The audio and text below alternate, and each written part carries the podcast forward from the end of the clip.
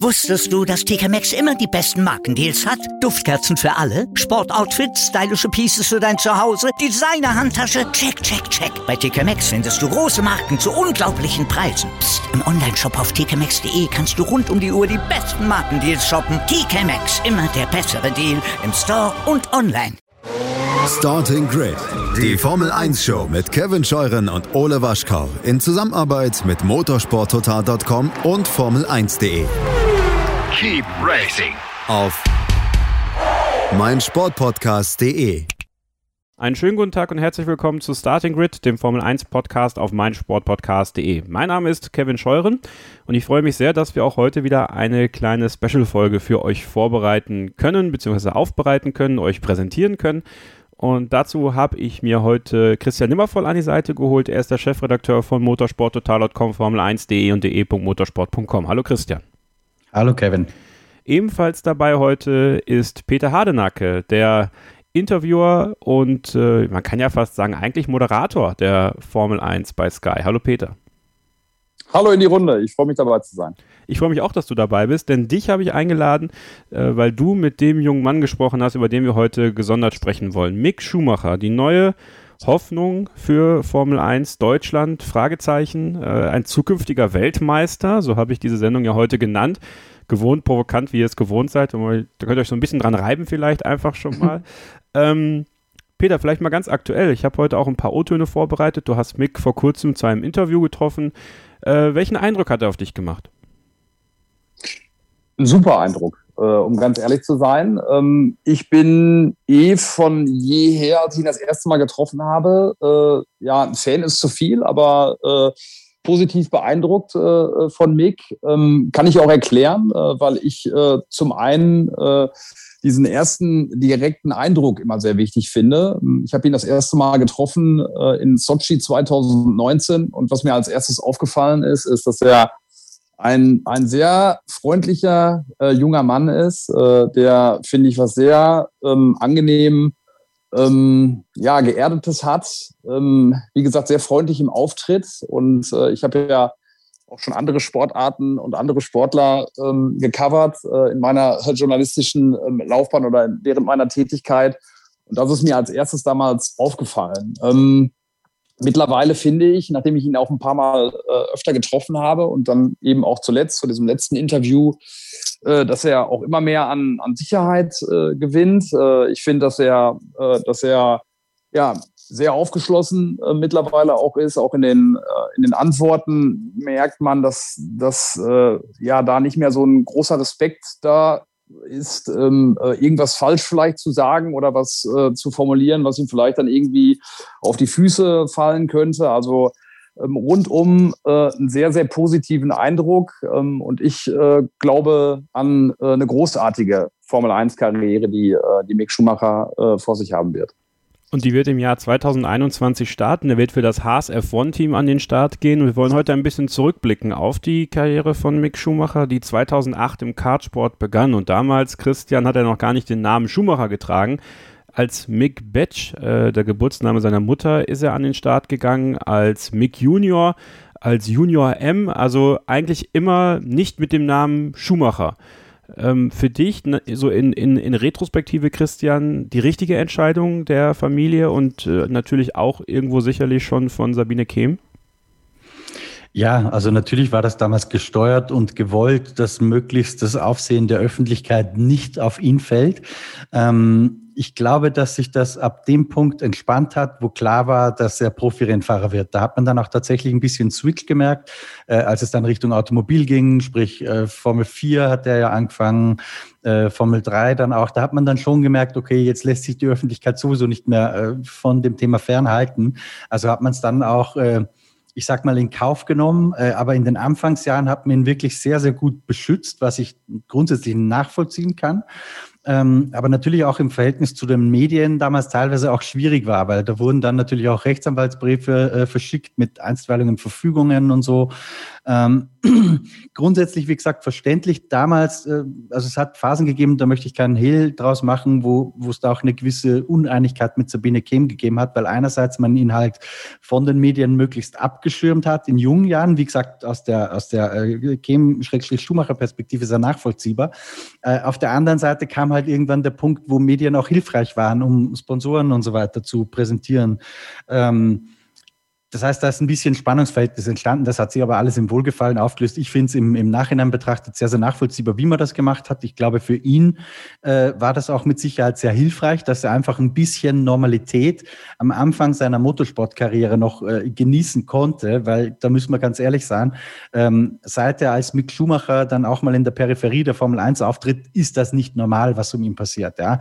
Jeder andere junge Fahrer äh, der also erstmal kommt er gar nicht in den Genuss, ein Formel 1 Ferrari noch dazu eines siebenmaligen Weltmeisters im Rahmenprogramm eines Formel 1 Rennens ähm, zu fahren, dann noch dazu ins Spa mit all dieser historischen, im, im positiv konnotiert Vorbelastung äh, in Hockenheim, wo ihm die ganze Tribüne zugejubelt hat. Also das musst mit, mit so jungen Jahren schon mal auch ähm, verkraften, auch wenn es grundsätzlich natürlich positive Emotionen sind. Ähm, aber das hat man, finde ich, ganz gut hinbekommen. Und was mich, und da würde ich unterstreichen, was der Peter gesagt hat, ähm, was mich mit am meisten an ihm beeindruckt, ist, dass er auf eine geerdete Art und Weise einfach höflich ist. Ja? Das ist ein sehr wohlerzogener junger Mann, der genau weiß, was sich gehört und was sich nicht gehört. Ähm, das wirkt vielleicht nach außen äh, jetzt, wo er noch jung und relativ unerfahren ist, auch im Umgang mit der ganz großen Medienbühne, manchmal ein bisschen fast zu schüchtern. Wir haben ja auch öfter darüber gesprochen, Kevin, dass ihm vielleicht noch so ein bisschen Ecken und Kanten fehlen. Aber ähnlich wie Peter habe ich auch das Gefühl, äh, dass er das so ein bisschen anfängt zu entwickeln. Ist auch nachvollziehbar, der gewinnt jetzt ein bisschen Sicherheit, kommt rein in dieses Becken, hat ein bisschen Schwimmen schon gelernt. Ähm, und ich meine mit Ecken und Kanten auch gar nicht äh, plötzlich unhöflich zu sein und ein Rüpel zu werden. Ja, der, der kann ruhig freundlich und nett bleiben. Das ist alles schön und gut. Aber dann und wann mal ein bisschen Flachs zwischendurch, sowas wird ihm schon gut tun. Aber ich bemerke auch wie Peter, dass das nach und nach äh, ganz langsam schon kommt bei ihm. Und ich bin mir ziemlich sicher, wenn er seinen Weg machen sollte in der Formel 1, darüber redet man mit Sicherheit später auch, äh, dass er auch diese Ecken und Kanten gewinnt, weil und dann schließe ich meinen Monolog auch schon ab. Clancy Button, kann ich mich gut erinnern, kam mit, glaube ich, 19 in die Formel 1. Und was haben wir damals nicht alle kritisiert, wie langweilig der Typ ist. Und äh, wenn wir heute zurückblicken auf seine letzten Jahre, war das einer der großen Typen im Sinne von Charaktere der Formel 1. Etwas, was sich schon durch die gesamte Motorsportkarriere von Mick Schumacher zieht, ist, dass ihm nichts in die Wiege gelegt wurde, außer der Name Schumacher. Klar, sicherlich auch ein bisschen Talent seitens seines Vaters Michael, aber ihm wurde nichts geschenkt. Er musste immer kämpfen. Er musste immer für jeden Erfolg kämpfen. Und das zeichnet ihn irgendwie aus. In seiner Kartzeit ist er nicht Meister geworden. Er war immer Zweiter, Dritter, unter anderem auch hinter David Beckmann, der ja auch ähm, als deutscher Nachwuchsfahrer hoffentlich irgendwann mal den Sprung in die Formel 1 schaffen kann.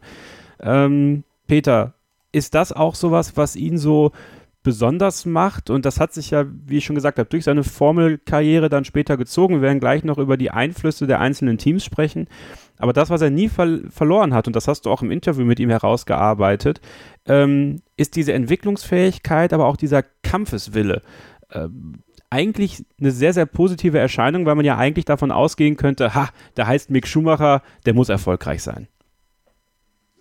Ja, absolut. Vor allen Dingen auch, äh, wenn man dann auch die Jahre dann nochmal sieht in der, Formel 3 oder Formel 2, wo man ja auch immer wieder mal den Eindruck hat, okay, jetzt äh, kommt es doch ins, äh, ins, ins Trudeln das Ganze. Äh, die Entwicklung stagniert so ein bisschen. Ähm, hat er es ja immer wieder dann doch auch bewiesen. Also er hat, finde ich, eine eine große Entschlossenheit, äh, die er offensichtlich, ähm, die er offensichtlich an den Tag legen kann und auch eine, eine sehr große Konzentrationsfähigkeit, ähm, sich nämlich auf das zu konzentrieren, was er, was er leisten kann. Ähm, allein wenn man jetzt äh, dann auch äh, dieses Formel 3 Jahr, ich glaube 2018 war es ja irgendwie sieht, sein zweites, wo er glaube ich nach nach äh, zwei Dritteln der, der Rennen auch auf dem zehnten Rang äh, war ähm, und der Druck immer größer wurde, ähm, wo er es ja dann doch bewiesen hat und äh, mit den letzten beiden Rennen sich ja dann, glaube ich, noch äh, ganz nach vorne ähm, an die Spitze gefahren hat und äh, seinen ersten Formeltitel dann auch gewonnen hat. Das gleiche ja dann am Ende auch in der, in der Formel 2, auch dieses letzte Jahr. Das äh, fing ja alles andere als, äh,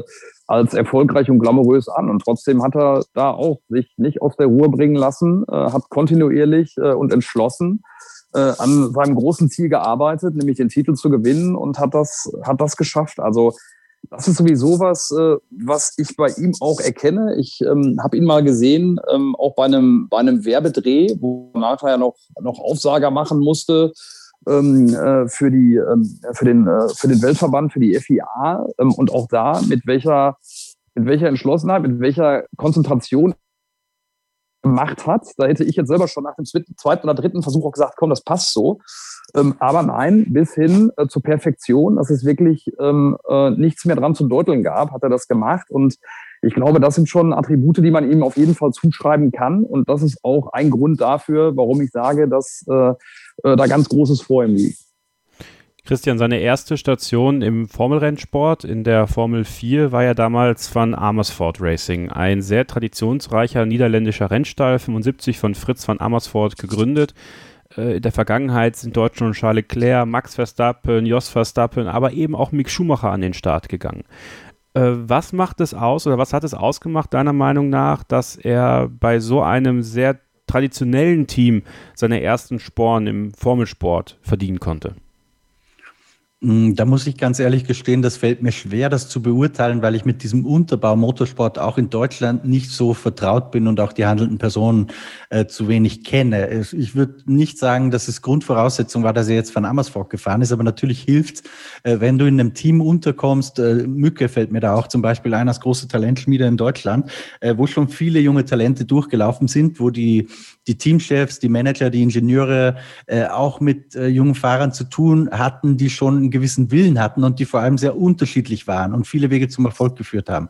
Das heißt, diese Erfahrung von einem Team auch, dass man weiß, wie holt man das Beste aus einem jungen Fahrer raus, ähm, wie bringt man den auch auf eine gewisse Bahn, weil das darf man nicht vernachlässigen. Wenn die äh, 13, 14, 15, 16 Jahre alt sind, geht es ja nicht nur darum, dass die schnell Auto fahren können, weil das können sehr, sehr viele, die aus dem Go-Kart kommen, ähm, sondern es geht auch darum, dass man denen halt die richtige Disziplin beibringt äh, und denen so ein bisschen das Wissen und das Handwerk vermittelt.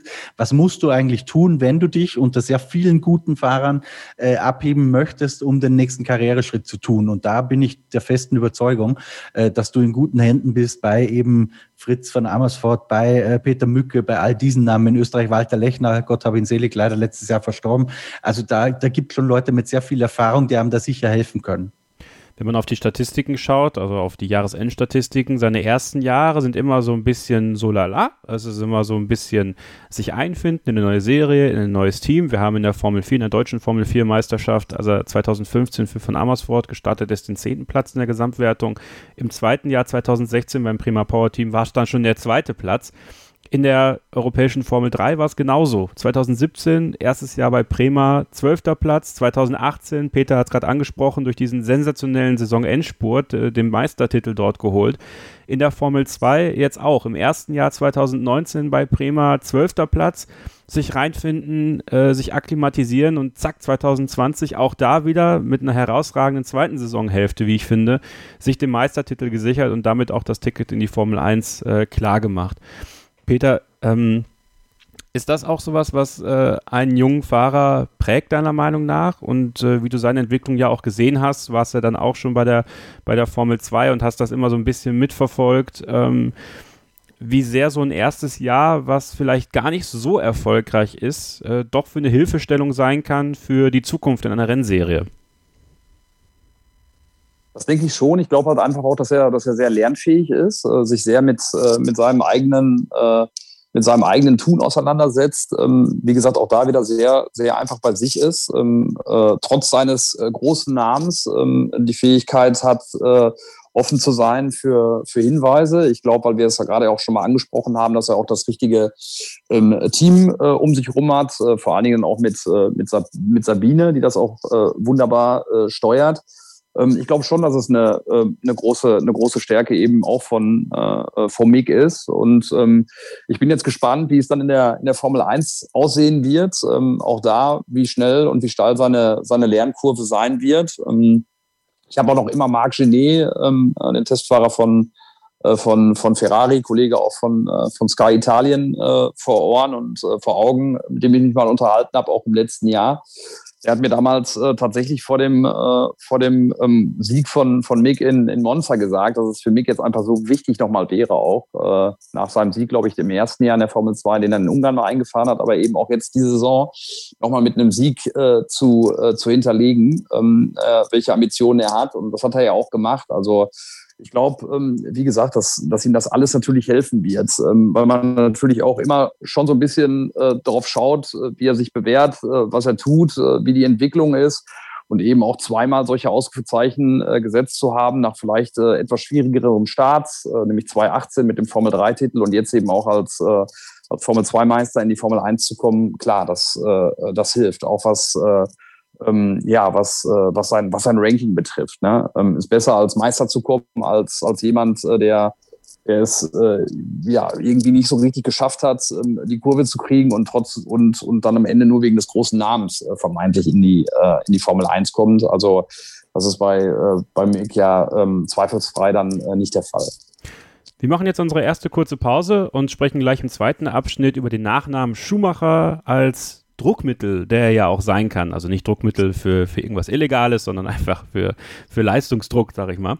Und möchte euch natürlich davor einladen, äh, Starting Grid zu abonnieren. Und zwar in eurem Podcatcher eurer Wahl. Wir sind mittlerweile überall zu hören, auch bei Spotify. Also wenn ihr möchtet und das noch nicht getan habt äh, oder den Leuten das mal empfehlen wollt, uns zu hören, dann sehr gerne. Abonniert uns, ist sehr wichtig, würde uns sehr freuen. Und wenn ihr möchtet, lasst uns gerne bei iTunes auch eine Rezension da. Könnt ihr fünf Sterne machen, könnt ihr ein Stern machen, was auch immer. Hauptsache, ihr schreibt doch was dazu. Was gefällt euch, was gefällt euch nicht, was können wir besser machen? Habt ihr Themenvorschläge? Habt ihr Gastwünsche? Wir alle wollen Adrian Sutil hier im Podcast hören. Das ist ja, das ist ja halt so, ne? Wer will das nicht? Aber nee, Spaß beiseite. Lasst uns gerne eine Rezension da, da würden wir uns sehr drüber freuen. Und jetzt machen wir eine kurze Pause und dann sprechen wir gleich weiter hier bei Starting Grid, dem Formel 1 Podcast auf meinsportpodcast.de über Mick Schumacher und seinen Aufstieg in die Formel 1. Bleibt dran. Wusstest du, dass TK Maxx immer die besten Markendeals hat? Duftkerzen für alle, Sportoutfits, stylische Pieces für dein Zuhause, Designer-Handtasche, check, check, check. Bei TK Maxx findest du große Marken zu unglaublichen Preisen. Psst. im Onlineshop auf tkmaxx.de kannst du rund um die Uhr die besten Markendeals shoppen. TK Maxx, immer der bessere Deal im Store und online. Willkommen zurück bei Starting Grid, dem Formel 1 Podcast auf meinsportpodcast.de. Kevin Scheuren ist mein Name, an meiner Seite Christian Nimmervoll, dessen Facebook-Seite F1 Insight mit Christian Nimmervoll ihr auf jeden Fall abonnieren solltet und Peter Hardenacke, den ihr unter sky-peterh bei Twitter folgen könnt, wenn ihr möchtet. Und jetzt hören wir mal ganz kurz in einen O-Ton rein von Michael Niermann. Er ist der Produzent der sagenhaften Mick Schumacher-Dokumentation, die vor einigen Monaten bei RTL lief. Die könnt ihr, glaube ich, immer, immer noch in voller Länge bei TV Now sehen. Ich hoffe es zumindest, denn sie ist sehr, sehr sehenswert. Da hat er die Karriere von Mick äh, von den Formelsporttagen, auch ein bisschen Kartsport bis hin zum äh, Formel 2 Meistertitel begleitet, erzählt von Mick Schumacher und äh, da hat er was ganz Interessantes gesagt. Die Sendung ist auch äh, in den Show Notes verlinkt, aber hören wir mal ganz kurz rein. Es gibt einfach so viele Parallelen in dem, was sie gemacht haben, wie sie es machen. Ähm, dass es da auch schon, äh, auch gerade für mich oder für uns, die wir auch den Michael über, über seine ganze Karriere begleitet haben, schon sehr, sehr häufig sehr emotional auch war, wenn wir den Nick begleitet haben und ihn dann in bestimmten Situationen erlebt haben, äh, weil es uns natürlich genauso gegangen ist, wie du es gerade geschildert hast, dass wir auch äh, immer den Michael da im, im Kopf hatten. Ja, den Michael haben wir bei Mick immer im Kopf, Christian. Und das muss man einfach sagen. Das liegt nicht nur am Nachnamen, äh, Schumacher, ein Name, der, der etwas bedeutet in der Formel 1, der aber auch etwas in Deutschland bedeutet, sondern auch an der Art, wie Mick ist, wie Mick sich bewegt, wie Mick auch redet. Äh, ich finde vor allem, wenn er Englisch redet, hat er unheimlich viel von Michael. Ähm, wie er läuft, wie er fährt, wie er den Kopf bewegt im Auto, es ist irre. Aber ähm, sind diese Parallelen, die es gibt, diese, diese, dieses, dieses Gleichsame, was die beiden verbindet, ist das für die Entwicklung, für die motorsporttechnische Entwicklung, für die Karriereentwicklung eher Fluch oder eher Segen, deiner Meinung nach, für Mick? Mm, also erstmal gebe ich dir in allem recht, was du angesprochen hast. Wenn man ihn vor sich sitzen sieht, auch in dem Interview mit dem Peter wieder, man hat das Gefühl, dass eine junge Version von Michael Schumacher bis hin zur leichten Ausprägung des Kindes, meine ich jetzt gar nicht böse. Also da sind schon sehr, sehr viele auch optische Ähnlichkeiten, also das ganze Gehabe und so weiter. Ähm, ich glaube, was ihm mehr weiterbringen wird, ist, dass ich durchaus auch im, im äh, sportlichen Bereich einige Parallelen sehe. Das erste ist, ähm, Mick scheint mit Druck ganz gut klarzukommen. Peter hat es vorhin schon angesprochen, äh, die erste Saison, das ging immer so ein bisschen okay. Ähm, alles easy in der ersten Saison musst du nicht Meister werden. Da hatte er wenig Druck. In der zweiten Saison ging es jeweils in der Formel 3 und in der Formel 2 äh, nicht so einfach für ihn los. Und da war auch klar, ähm, du solltest jetzt zumindest um die Meisterschaft fahren, im besten Fall sie auch gewinnen. Das hat er hervorragend gemeistert.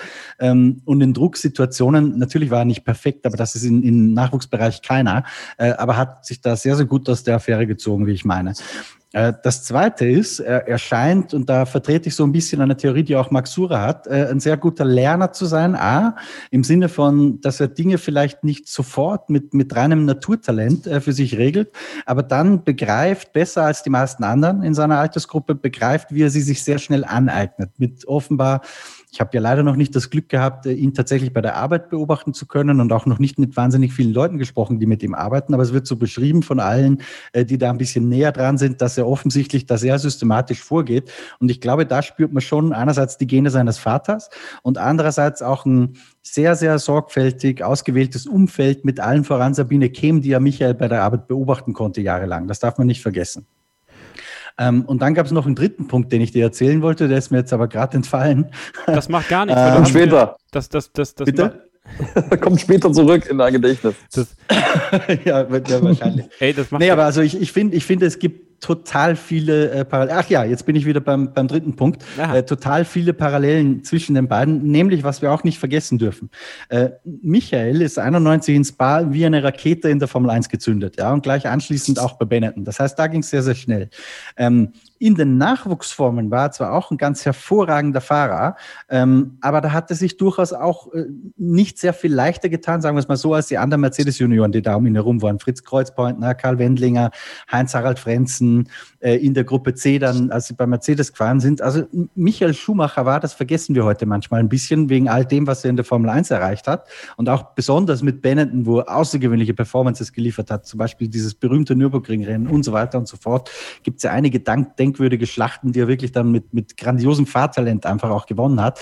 Aber das war nicht immer so auf dem Weg dahin, bis er da angekommen ist. Und auch das ist ein bisschen eine, eine Parallele zu, zu Mick, die ich durchaus sehe.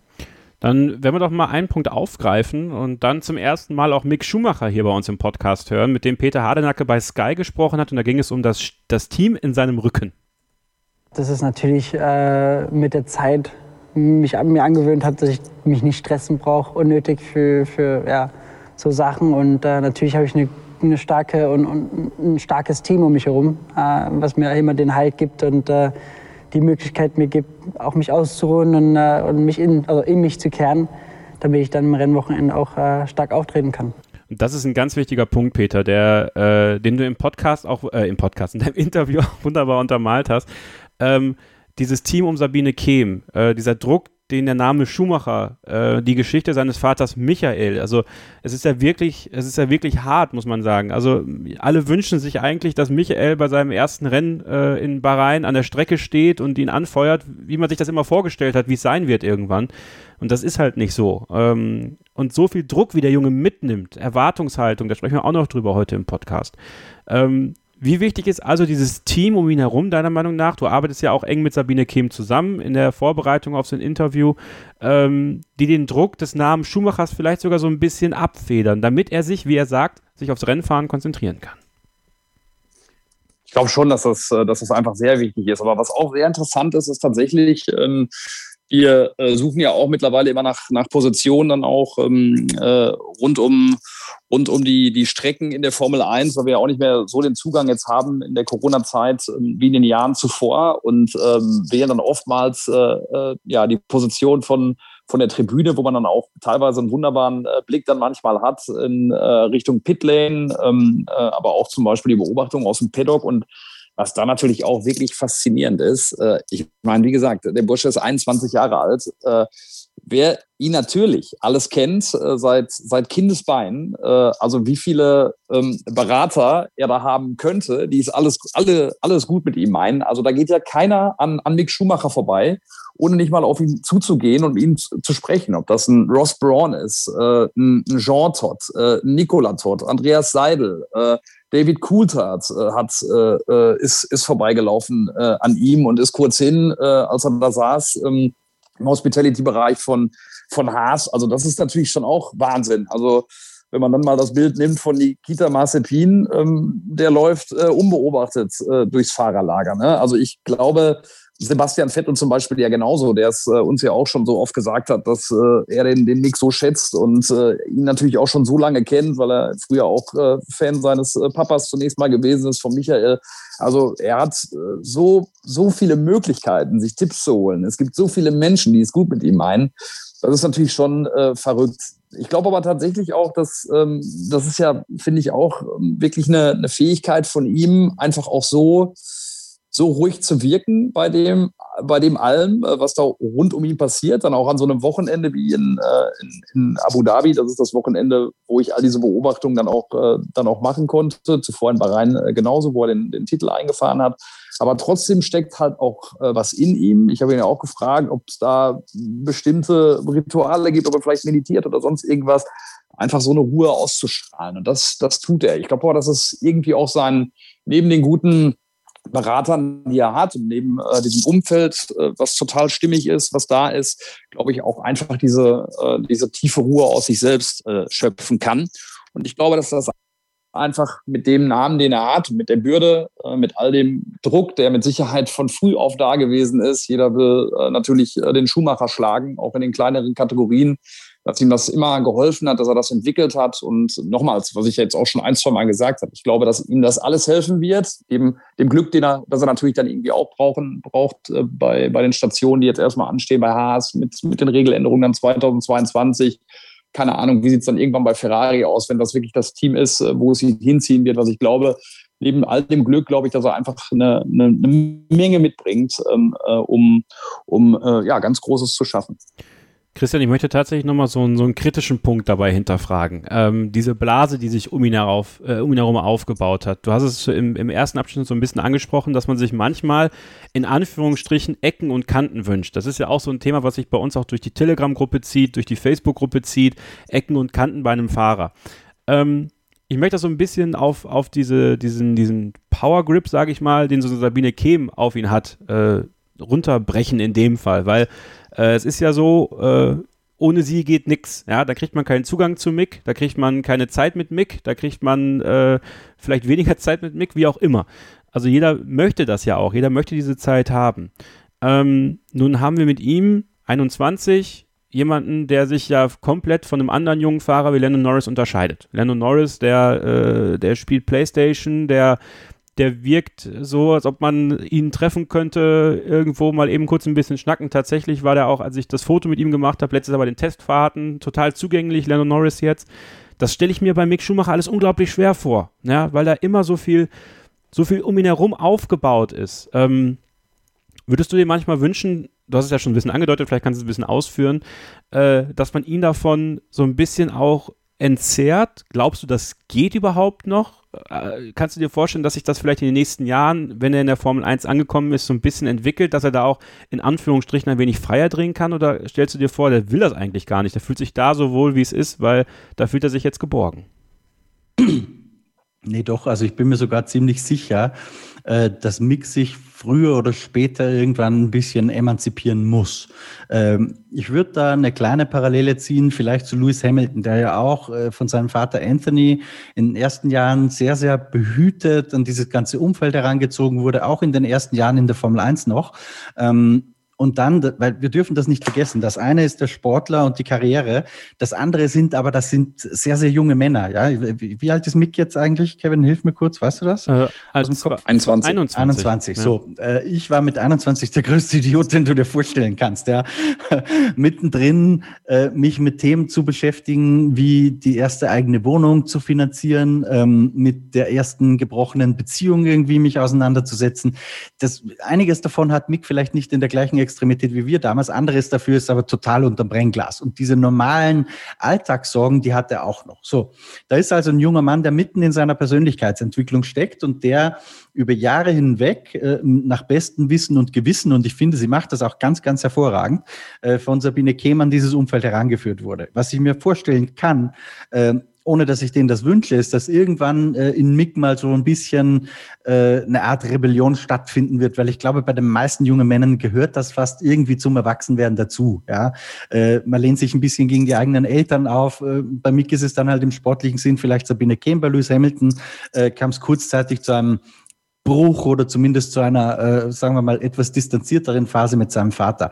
Dass das äh, Sabine Kehm und Mick Schumacher auch irgendwann blühen kann, ähm, dass das gar nicht unbedingt groß negativ konnotiert sein muss, das kann ich mir sehr gut vorstellen. Dass Mick irgendwann sagt, und ich glaube, dass das auch wichtig ist, vielleicht noch nicht jetzt, aber an einem gewissen Punkt, dass du sagst, äh, du musst dich jetzt ein bisschen emanzipieren und lösen von dem, was dich dahin gebracht hat, wo du jetzt bist. Ein weiteres Beispiel, was mir da noch einfällt, ähm, vielleicht weniger motorsportlastig, aber ich, viele Zuhörer wissen, ich bin großer Tennisfan ist Dominik Thiem, äh, unser österreichischer Grand Slam-Sieger. Der wurde auch von Günter Bresnik von Kindesbeinen an äh, zu dem Weltklasse-Spieler gemacht, der er ist. Ähm, und als es dann losging, dass er auch mal einen Grand Slam gewinnen kann, hat er sich irgendwann äh, von Günter Bresnik emanzipiert. Das mindert nicht im geringsten ähm, das, was die beiden gemeinsam gemacht haben, genauso wenig wie Anthony Hamilton plötzlich nichts mehr wert war. Der, der Anteil äh, am Aufbau dieser Karrieren ist völlig unbestritten. Aber ich glaube trotzdem, dass ein junger Sportler äh, irgendwann sich ein bisschen emanzipieren muss. In geringerem Ausmaß übrigens sehen wir das auch bei Max Verstappen. Da war auch der Vater mit Sicherheit einflussreicher noch vor ein paar Jahren, als er das jetzt ist.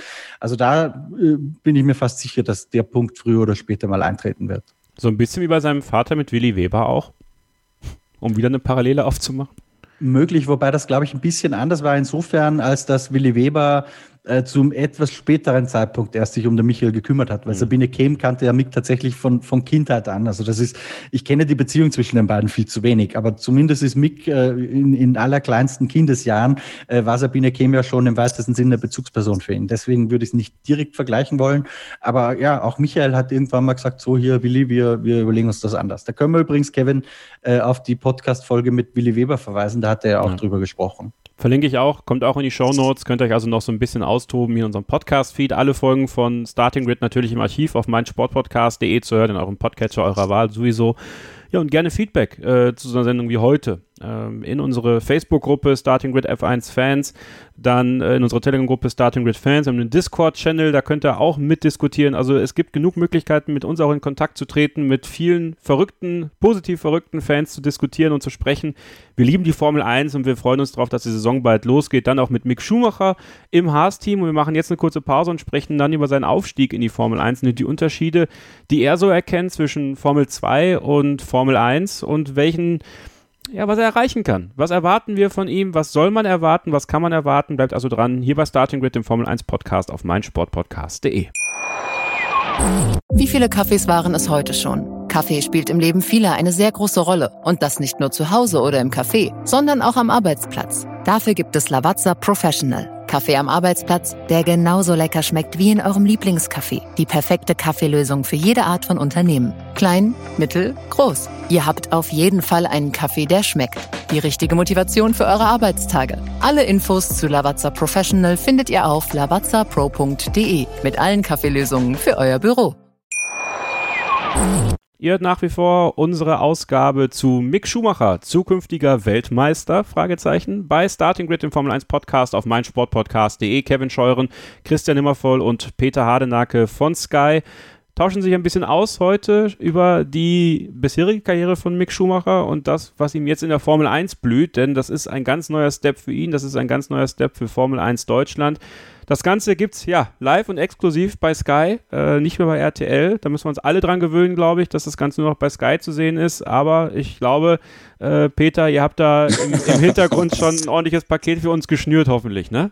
Ja, hundertprozentig. Ich kann noch nicht ganz so viel verraten, aber ähm, wir ähm, sind alle mit, äh, mit, äh, mit großer Leidenschaft dabei, ähm, sind, zählen die Tage auch schon runter, äh, freuen uns wahnsinnig auf, äh, auf die neue Saison und ähm, ja, ähm, ich glaube, dass äh, die Zuschauer sich darauf äh, drauf freuen können. Ich meine, äh, ich bin auch mit, mit den Kollegen der Erd, von RTL groß geworden, was die Formel 1 Berichterstattung betrifft. Ähm, äh, mit zu Heiko habe ich einen sehr guten Draht. Wie ihr vielleicht wisst, sind wir beides Dortmunder.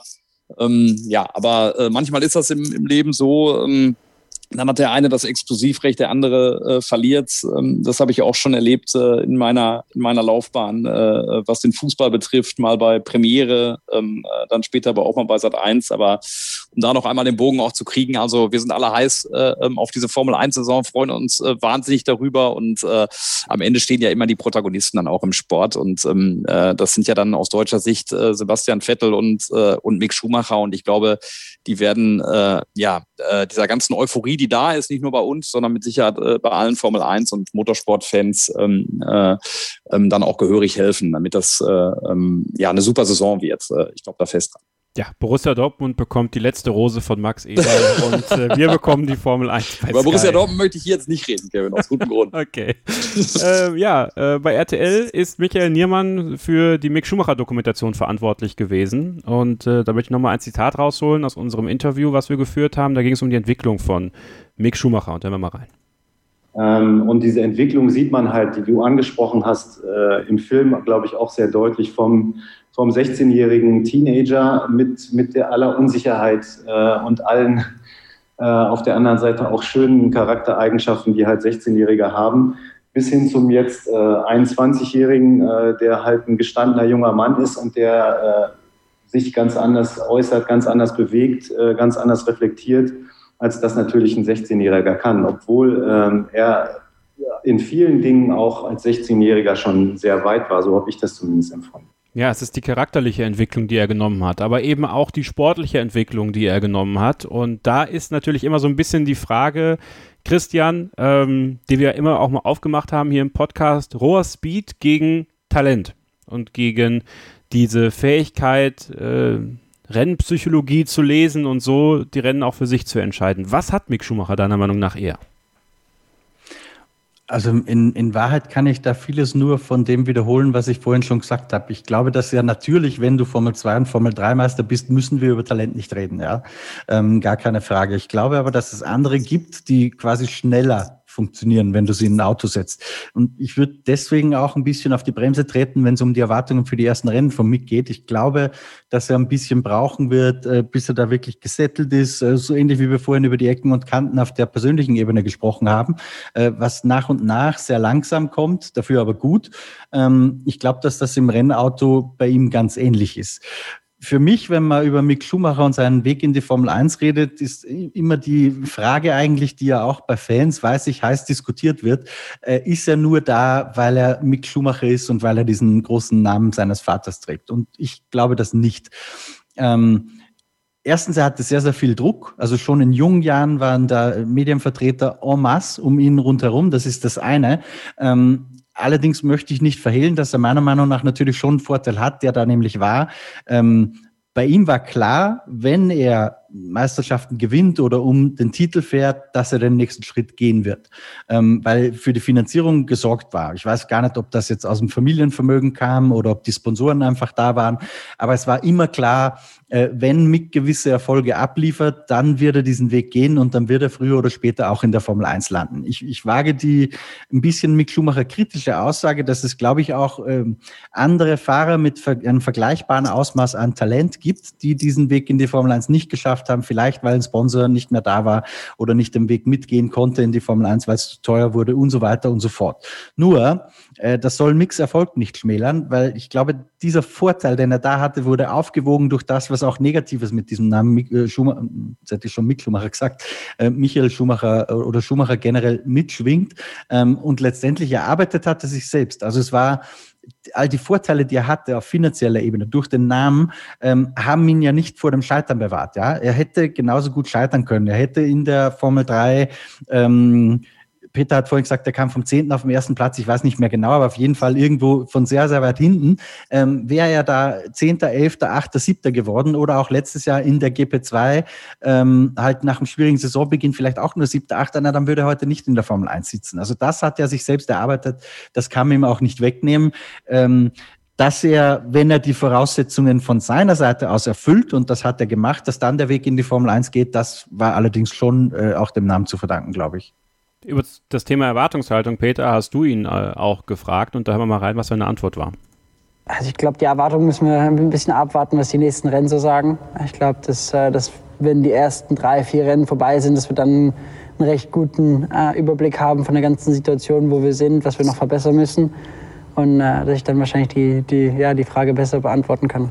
Das hat er im exklusiven Sky-Interview Peter Hardenacke erzählt. Und wenn man so mit Fans spricht, aber auch mit, äh, also ich nehme mal so meinen Vater so als diese, diese alte Generation Formel 1-Fans ran. Der ist total enttäuscht, dass er äh, bei Haas fährt, dass er hinten rumdümpelt. Der wird sich natürlich sofort wünschen, dass er im Ferrari sitzt und ganz vorne mitfährt, wie sein Vater Michael.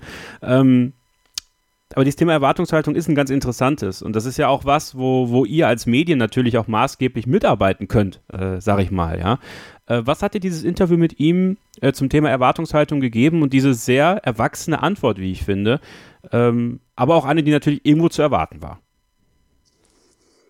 Auch da glaube ich, dass, äh, dass da halt ja auch gewisser Karriereplan dahinter steckt. Ich kann mich noch daran erinnern, ähm, als es dann äh, bekannt wurde, ähm, während der Saison, dass, dass Mick in der kommenden Saison, jetzt in dieser Saison zu, zu Haas wechselt, dass wir natürlich auch mit Mattia Binotto gesprochen haben, äh, dem Ferrari-Teamchef äh, und auch einem der Förderer von, äh, von Mick. Und der hat uns gesagt, wichtig wird sein, dass Mick sich keinen großen Druck macht, äh, was äh, mögliche Platzierungen betrifft, sondern dass er wirklich für sich diese Lernkurve hat, äh, aus seinen Fehlern lernt und sich einfach äh, Schritt für Schritt verbessert während der Saison und dass diese Kurve da äh, zu sehen ist. Und das, glaube ich, ist dann auch wichtig äh, für, ähm, für die Verantwortlichen von äh, Ferrari, wenn äh, der Weg dann dahin führen soll, wovon ich jetzt mal ausgehe, dass das zumindest der, der mittelfristige Plan ist. Ähm, dass das einfach wichtig ist für die Verantwortlichen, genau das zu sehen und das zu erkennen. Ich glaube, das gibt Mick dann auch äh, diese Ruhe, so eine Äußerung äh,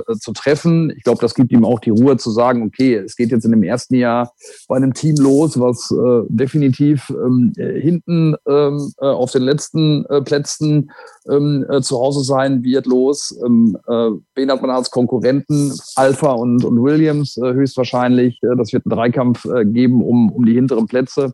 Und das äh, äh, nimmt er natürlich dann auch erstmal alles so in, in Kauf, weil er genau weiß, äh, dass ein Plan dahinter steckt. Und äh, ich glaube, dass das ein guter Plan ist, ähm, wenn er denn wirklich so vollzogen wird und äh, dass äh, die Antwort dann so ausfällt. Ähm, glaube ich, ähm, äh, liegt genau daran, was ich gerade skizziert habe, dass es einfach äh, eine Karriereplanung gibt für den, äh, für den Mick, äh, dass er da natürlich auch mit, mit ähm, äh, mit am Steuer sitzt äh, bei dieser ganzen Planung. Ähm, ja, und äh, dass, äh, dass es ein bisschen natürlich auch an ihm liegt, äh, dass das dann so aufgeht, ist auch klar.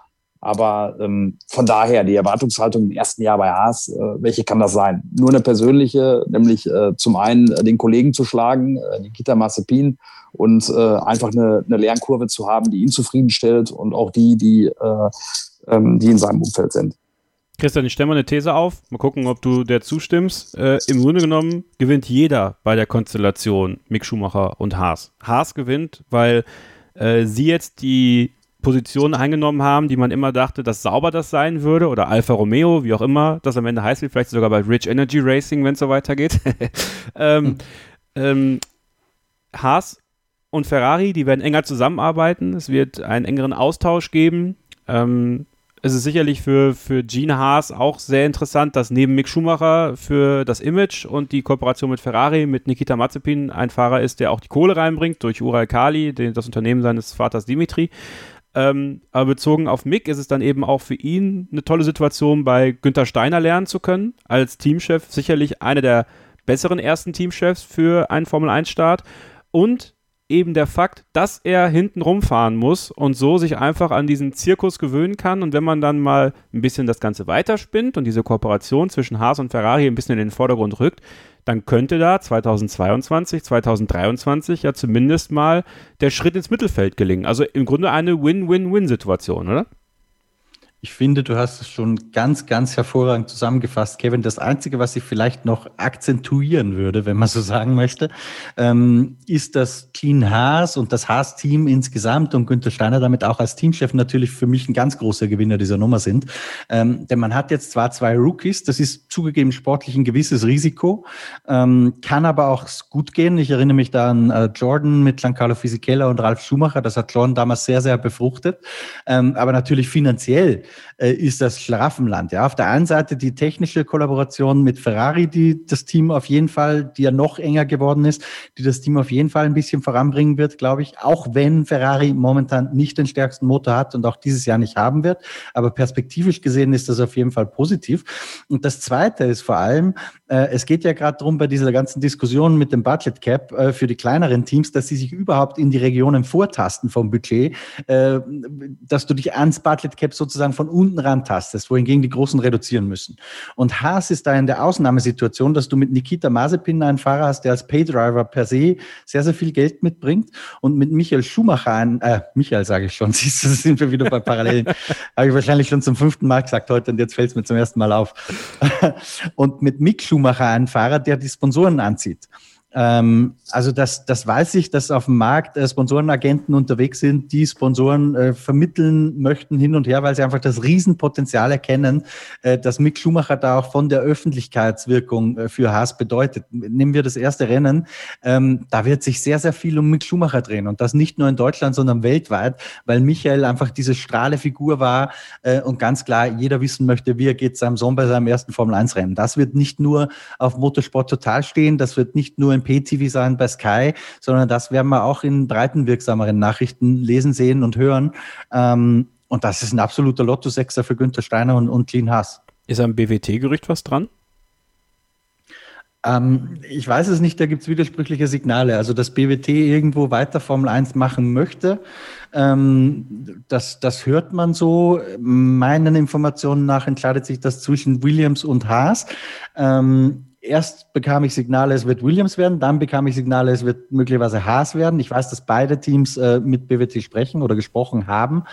Ähm, was mir aufgefallen ist, und das war so eine Zufallsbeobachtung, Williams hat ja äh, in ein paar Tweets schon Ankündigungen gemacht und das Blau, das Williams da verwendet, ist zufällig deckungsgleich mit dem Blau aus dem BWT-Schriftzug. Kann aber auch reiner Zufall sein. Okay. Aber Williams geht aber in die Richtung, was ich auch gehört habe, Christian. Also ich, ja. äh, äh, es geht wohl eher Richtung Williams, äh, weil ich gehört habe, dass es Haas wohl nicht wird. Äh, bin mir jetzt da nicht zu 100 äh, Prozent sicher, ähm, dass es so ist, aber würde jetzt auch mal eher mit in die Richtung von dir gehen. dass es dann sich wahrscheinlich eher auf, auf Williams, wenn es denn zwischen den beiden Teams entschieden wird, sich Richtung Williams entscheiden wird.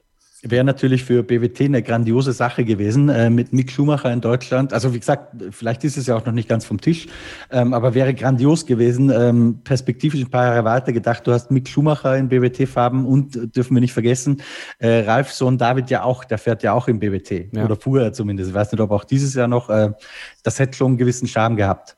Ja, ähm, ja, mal gucken. Sicherlich auch was, was wir hier im Podcast beleuchten werden, in unserem Zoom News Podcast. Also wenn da was bekannt wird, jeden Donnerstag oder ja, Freitag. Ja, Peter? Ganz kurz noch der, äh, ähm, äh, da die, die Anmerkung dazu, wobei das natürlich auch für die beiden dann mit einem äh, mit einem rosa Renn-Overall als, äh, als die beiden Küken im, äh, im Paddock, äh, Mazepin und Schumacher, auch nicht ganz so einfach gewesen wäre. Ne? Das erinnert mich so an, an die kleinen Sticheleien mit meinem Cousin, so mit drei, vier Jahren, äh, wenn die Mutter den einen noch in die Strumpfhose gesteckt hat. so ungefähr. Sorry, Kevin. Nein, ich wollte alles dich nicht gut. unterbrechen. Nein, alles gut, alles gut. Äh, Wir werden das auf jeden Fall weiter hier im Podcast beleuchten. Ihr könnt es auf formel1.de, motorsporttotal.com, de.motorsport.com natürlich äh, lesen. Ihr könnt es bei Sky Sport News sehen. Äh, die Sky wird in Richtung Formel 1 sicherlich noch eine ganze Menge auf die Beine stellen, worauf wir uns freuen können. Das werden wir auch hier natürlich beobachten, auch kritisch, Peter. Ne? Ja, ja, definitiv. Auch, also, immer, immer kritischer Journalismus. so. Und das war auch die letzte kurze Pause und dann sprechen wir mal darüber, was Mick Schumacher in der Formel 1 tatsächlich erreichen kann. Im Jahr 2021 und darüber hinaus. Bleibt dran hier bei Starting Grid, dem Formel 1 Podcast auf meinsportpodcast.de. Ich habe mich natürlich schockverliebt, weil die war wirklich ganz, ganz klein. So begann die Mensch-Hund-Beziehung zwischen Christina und Tierschutzhund Frieda. Und wie es danach, nach dem ersten Moment der Verliebtheit, so weiterging und welche Klippen es danach zu umschiffen galt, das hört ihr in der neuen Ausgabe von Iswas Dog, dem Podcast für harmonische Mensch-Hund-Beziehungen. Ist was, Dog? Mit Malte Asmus. Überall, wo es Podcasts gibt. Ein letztes Mal zurück hier bei Starting Grid, dem Formel 1 Podcast auf meinsportpodcast.de. Kevin Scheuren, Christian Nimmervoll und Peter Hardenacke schauen auf das, was Mick Schumacher geblüht ist. Eine Blume ist er entstanden und jetzt in der Formel 1 kann er tatsächlich hoffentlich irgendwann auch die Früchte ernten von seiner harten Arbeit, die er absolut geleistet hat. Er ist verdient in der Formel 1 dabei. Er fährt für das Team Haas und er hat sich im Interview mit Peter Hardenacke über die Änderungen von der Formel 2 zur Formel 1 geäußert. Das Ganze gab es bei Sky und wir hören jetzt diesen kleinen O-Ton. Ich glaube, dass wir das in der Formel 2 extrem gesehen haben, dass sobald die neuen Reifen da waren, konnten auch Rookies, die, die sofort reingekommen sind, schnell sind oder schnell waren. Und die Leute, die äh, seit fünf Jahren in der Meisterschaft gefahren sind, äh, ja, sich schwierig getan haben, den Reifen zu verstehen. Von daher wird es für mich einfach wichtig sein, so schnell wie möglich mich ans Auto zu gewöhnen, äh, damit ich dann das gute Feedback äh, dem Team geben kann, damit wir zusammen wachsen und schneller sein können. Das ist ein interessanter Punkt, Christian, den Mick Schumacher da aufmacht. Ähm, eigentlich sollte es ja in der Formel 1 in, just in diesem Jahr dieselben Reifen geben, äh, die es in der Formel 2 gibt. Das heißt, da wäre er dann wieder im, im Vorteil gewesen. Jetzt hat sich nicht viel verändert im Reglement. Ähm, er ist jetzt wirklich ein, ein blutiger Rookie.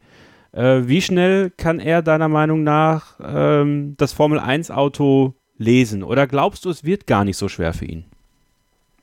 Ich glaube schon, dass es sehr schwer wird. Ähm, gar nicht jetzt für ihn speziell, äh, sondern generell für Rookies ist es einfach äh, eine unfassbar schwierige Zeit, um in die Formel 1 zu kommen. Einerseits sind sie natürlich top vorbereitet, was all die virtuellen ähm, Geschichten angeht, sprich Simulator, die haben Medientraining ohne Ende, aber die Testtage, die werden halt immer weniger. Ja? Und letztendlich kannst du wirklich nur äh, im Auto äh, die, die letzten Nuancen dir aneignen und raustrainieren. Kannst du wirklich spüren, äh, was macht ein Reifen, wenn du in der Kurve mal rausfährst, äh, über Kies, da musst du ein paar Kurven langsamer fahren, deswegen dann kühlt er dir aber gleichzeitig ab, bis er wieder sauber ist. All diese Dinge, die kannst du im Simulator halt nur bedingt simulieren. Und da fehlen natürlich die, die Testvorbereitungstage, auch wenn ich glaube, dass er im Rahmen der Möglichkeiten, die erlaubt sind vom Reglement, mit Sicherheit top vorbereitet ist.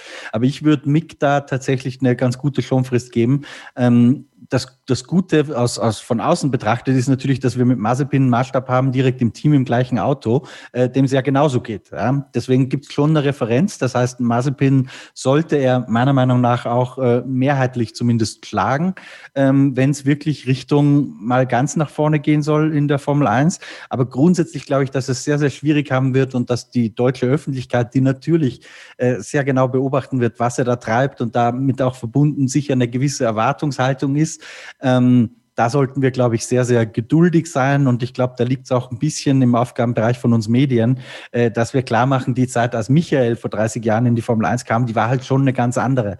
Also, dass Mick das Auto äh, auf dem siebten Startplatz stellt und dann äh, als Fünfter schon mal liegt im ersten Rennen, das halte ich für äußerst unwahrscheinlich. Ich glaube, wenn er dann und wann mal äh, bei gutem Rennverlauf einen Punkt anschreiben kann, dann wäre schon sehr viel gewonnen. Wobei mit allen Prognosen müssen wir natürlich abwarten, wie gut ist das Auto letztendlich. Ja, das ist ja Stand heute noch unmöglich vorherzusagen. Ähm, aber wenn wir davon ausgehen, dass sich die Hackordnung nicht ganz brutal verschiebt vom letzten Jahr, ähm, dann kann er ohne Druck, glaube ich, seine erste Saison absolvieren und da lernen. Blicken wir nochmal auf dieses Teamduell, Peter, mit Nikita Mazepin. Ähm, sicherlich kein schlechter Rennfahrer, äh, ja, ohne Zweifel talentiert. Aber eben auch nicht frei von Fehlern. Äh, nicht nur neben der Strecke, da haben wir, glaube ich, zu Genüge drüber gesprochen, äh, sondern eben auch auf der Strecke. In seinem letzten Rennen in der Formel 2 hat er nochmal zwei Strafen kassiert, weil er sich gegen Yuki Tsunoda nicht ganz so fair benommen hat. Ähm, nun ist es ja so, dass auch er äh, in einem Druckkessel sitzt, aber auf eine ganz andere Art und Weise. Durch seine Eskapaden neben der Strecke in der, in der Pause jetzt ist es natürlich nochmal hochgekocht. Der Hashtag We Say No to Mazepin, äh, den ich nach wie vor sehr unterstütze, aber ähm, der, der, der, der flacht nicht ab. So, jetzt ist er mit Mick Schumacher in einem Team, äh, auf den ja auch sehr viel Aufmerksamkeit fällt.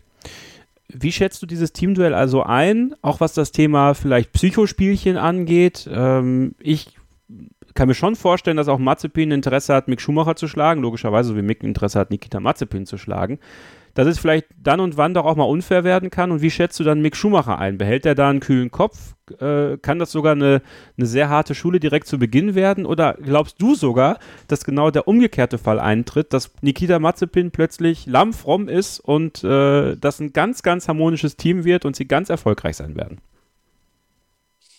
Ja, wird spannend, äh, wird spannend zu beobachten sein. Ähm, wenn man sich über Nikita Mazepin so ein bisschen informiert, äh, hört man ja tatsächlich, dass er äh, sich sogar gebessert hat die letzten Jahre äh, zu Beginn ähm, äh, ja, seines, äh, seines Auftretens oder seines Tuns im, im, im, Formelsport muss es ja noch schlimmer gewesen sein, ähm, was das Verhalten betrifft. Also da gibt es ja offensichtlich schon eine Besserung. Ich glaube, ganz ehrlich gesagt, dass er sich das in der Formel 1 äh, nicht, nicht leisten äh, können wird, sondern auch in, in, in dem Team, äh, auch mit dem Teamchef Günther Steiner, der hatte schon angekündigt, wenn es äh, wenn es da äh, Theater gibt, dann, äh, dann kriegen sie es mit ihm zu tun. Ähm, also ich glaube schon, dass Nikita Mazepin, der jetzt dann auch ähm, überall, zum Teil natürlich auch äh, zu Recht, so ein bisschen als Bösewicht und als Bad Boy äh, der, der Formel 1-Szene abgestempelt wird, äh, am Ende es schon hinkriegen wird, sich, äh, sich vernünftig zu, äh, zu verhalten. Das glaube ich einfach. Das ist meine Einschätzung. Und ich glaube auch, dass Mick Schumacher äh, von dem Ganzen unbeeindruckt äh, sein wird, ähm, äh, weil ich meine, über seinen Charakter, über das, was, was den Nick auszeichnet, haben wir ja gerade auch schon gesprochen. Und ich glaube, dass, äh, dass ihn mit Nikita Mazepin äh, da nicht groß äh, sticheln kann. Ähm, ich glaube, was ihm viel mehr wehtun würde, wäre, wenn er ihn auf der auf der Strecke packen würde, weil darum geht es am Ende. Und da glaube ich einfach, äh, dass, äh, dass Mick die größeren Qualitäten hat. Also ich ähm, bin da sehr zuversichtlich, dass, äh, wie gesagt, dieses Ziel, was der Mick sich steckt, ähm, äh, mal äh, als erstes seine, seine Lernkurve ähm, vernünftig ähm, gestalten zu können und eben auch äh, da damit einhergehend den Marzipin seinen Teamkollegen schlägt, dass er das auf jeden Fall schaffen wird. Und ich glaube auch, wie gesagt, dass äh, Nikita Mazepin äh, nicht ganz so ähm, äh, einen schlechten Auftritt haben wird, ähm, äh, wie es äh, wie es jetzt gerade befürchtet wird. Äh, diesen ja, diesen kompletten Fehltritt, den er da hatte, da haben wir auch ähm, oft genug drüber gesprochen. Ähm, das ist natürlich äh, ganz bitter. Ähm, und da bin ich auch mal gespannt, wie man zukünftig auch mit solchen Dingen umgehen wird. Äh, ich würde ja immer erzieherische Maßnahmen auch ganz gut finden, gerade auch bei so, bei so jungen Kerlen und das nicht einfach nur mit, mit Geldstrafen abtun, ähm, dass man sich da vielleicht auch äh, da nochmal ein bisschen was anderes einfallen lassen würde. Aber ähm, ja, nochmal zurück auf, auf dieses Duell. Ich bin mir sicher, dass der Mix sich da durchsetzen wird und ich glaube auch, dass äh, der Nikita ähm, äh, äh, äh bemüht sein wird, ein anderes, äh, ein anderes Auftreten an den Tag zu legen, als, als das, wie es jetzt gerade äh, kolportiert wird von, von vielen Medienseiten auch. Christian, wie schätzt du dieses Teamduell ein und auch die Rolle von Günther Steiner, der sich ja dann in einer ganz interessanten Zwickmühle befindet, irgendwie ein Stück weit ja auch. Mick Schumacher natürlich mit dem Namen versehen, eine Nikita Mazepin bringt, so es denn keinen Deal mit einem großen Sponsor gibt, eben auch das Geld mit rein. Das heißt, äh, Ingo musste ja beiden oder allen Lagern ein Stück weit gerecht werden. Ähm, glaubst du, der kann das? Glaubst du, der macht das gut? Und äh, ja, wie schätzt du ohne natürlich jetzt äh, ein Rennen gesehen zu haben, aber so rein von dem, vom Layout her dieses Teamduell zwischen Mick Schumacher und Nikita Mazepin bei Haas 2021 ein? Also rein sportlich äh, traue ich Mick schon zu, dass er sich durchsetzt, vor allem auf, auf längere Sicht in diesem Duell. Ähm, was die Dynamik auch auf der zwischenmenschlichen Ebene betrifft, das ist natürlich eine super dankbare Geschichte für uns Medien. Ja, mein, mein Kollege Norman Fischer, der schlackert immer schon richtig mit den Uhren. Äh, der brave Mick gegen den bösen Nikita Mazepin, das ist natürlich, das ist fast eine Geschichte wie äh, aus einem Hollywood-Film, wo du den braven Amerikaner und den bösen Russen hast, so ungefähr. Ähm, also darauf freuen wir uns einerseits. Andererseits bin ich beim, beim Peter, dass ich glaube, das wird natürlich ein bisschen heißer gekocht äh, oder heißer, heißer gekocht als gegessen. Jetzt habe ich einen Brain Fade gerade. Ähm, auf jeden Fall ist es positiv für die Netflix-Macher, weil die haben ihre Storyline, glaube ich, jetzt ja. schon fürs nächste Jahr. Das stimmt. Ah, das wird auch witzig. Also wie, wie sie sich auch in diesem Rahmen geben, ist ja auch mittlerweile Teil der Formel 1 Folklore, diese Netflix-Doku. Ne? Und auch in, in jeder Hinsicht. Weißt du, auf der einen Seite hast du äh, Mick brav, ja, gegen Mazepin böse auf der anderen Seite. Also völlig überspitzt formuliert jetzt natürlich. Dann hast du Mazepins Vater, den Oligarchen, gegen Sabine Kehm, die blonde Deutsche. Ähm, und Günther Steiner als polternden Teamchef oben drüber, Südtiroler. Also herrlich. Besser könntest du das, könntest du das nicht skripten. Wann kommt Rocky? Wann kommt Rocky? Ja, und wer ist, wer ist Adrian am Ende? Das sind alles. Da wir über Adrian so tief. Nein, okay.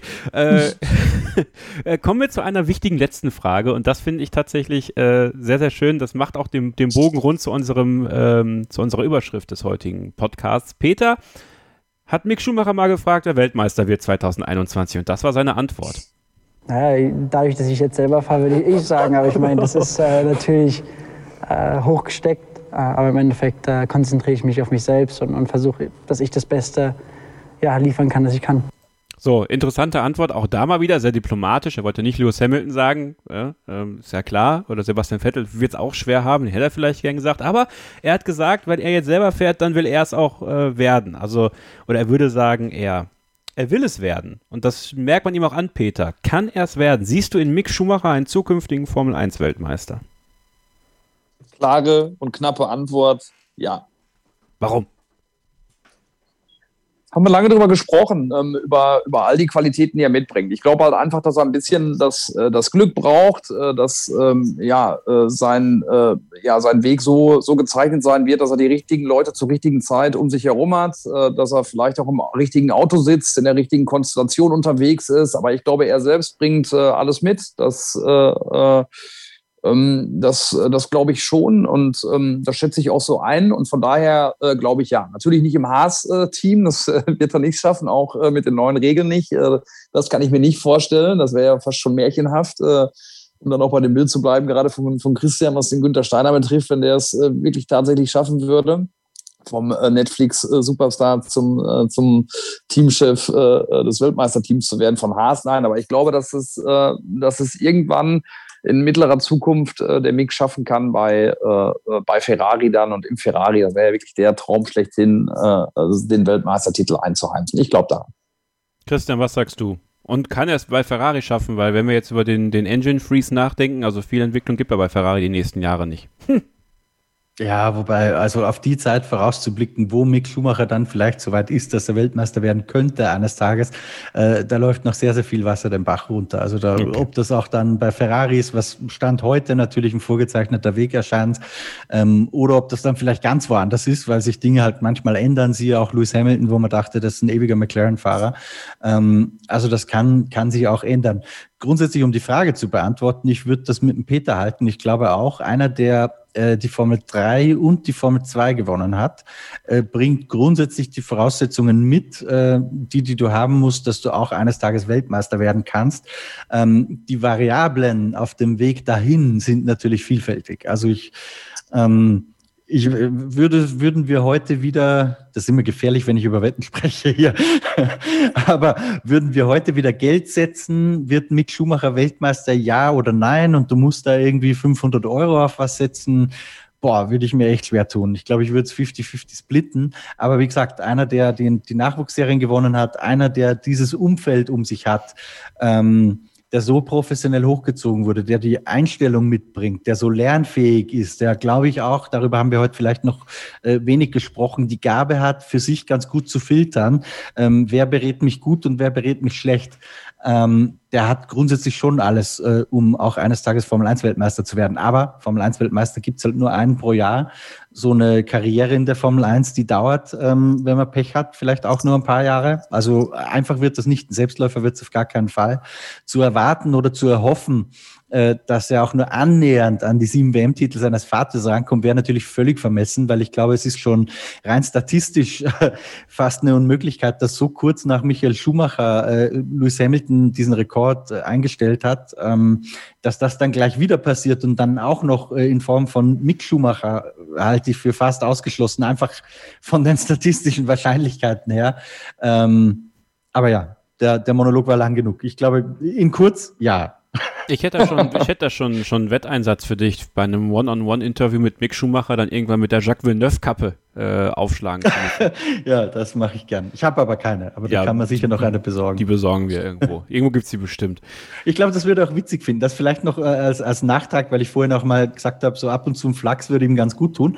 Äh, einmal habe ich den tatsächlich schon beobachtet, weil ich habe ihn äh, in Abu Dhabi gefragt über diese Online-Zoom-Konferenzen, wie wir sie halt momentan haben, oder in dem Fall war es MS Teams. Habe ich ihn gefragt, und Mick, wie wirst du heute Nacht schlafen? Natürlich schon ein bisschen im Hinterkopf gehabt, dass ich ihn zum Thema meiner Kolumne vielleicht mache.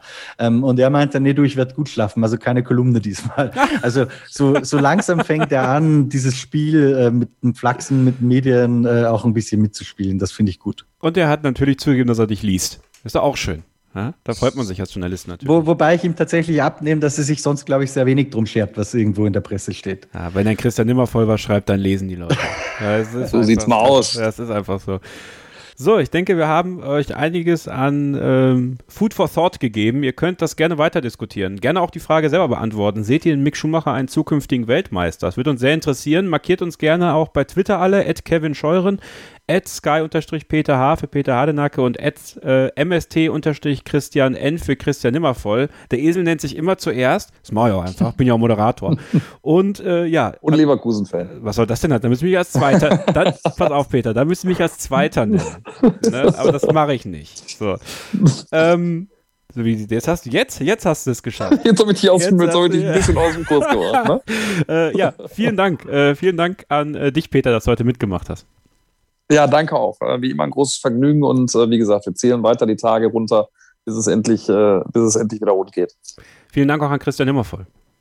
Bitte gerne, hat wie immer Spaß gemacht. Ja, fand ich auch. Und ich hoffe euch auch da draußen. Also lasst uns gerne wissen, Rezension bei iTunes, abonniert den Podcast, abonniert Christians Facebook-Seite, äh, auch gerne die YouTube-Kanäle von Formel 1.de und motorsporttotal.com und dann hören wir uns bald hier wieder mit einer neuen Ausgabe von Starting Grid, dem Formel 1 Podcast auf meinsportpodcast.de und bis dahin gilt natürlich wie immer nur eins, keep racing.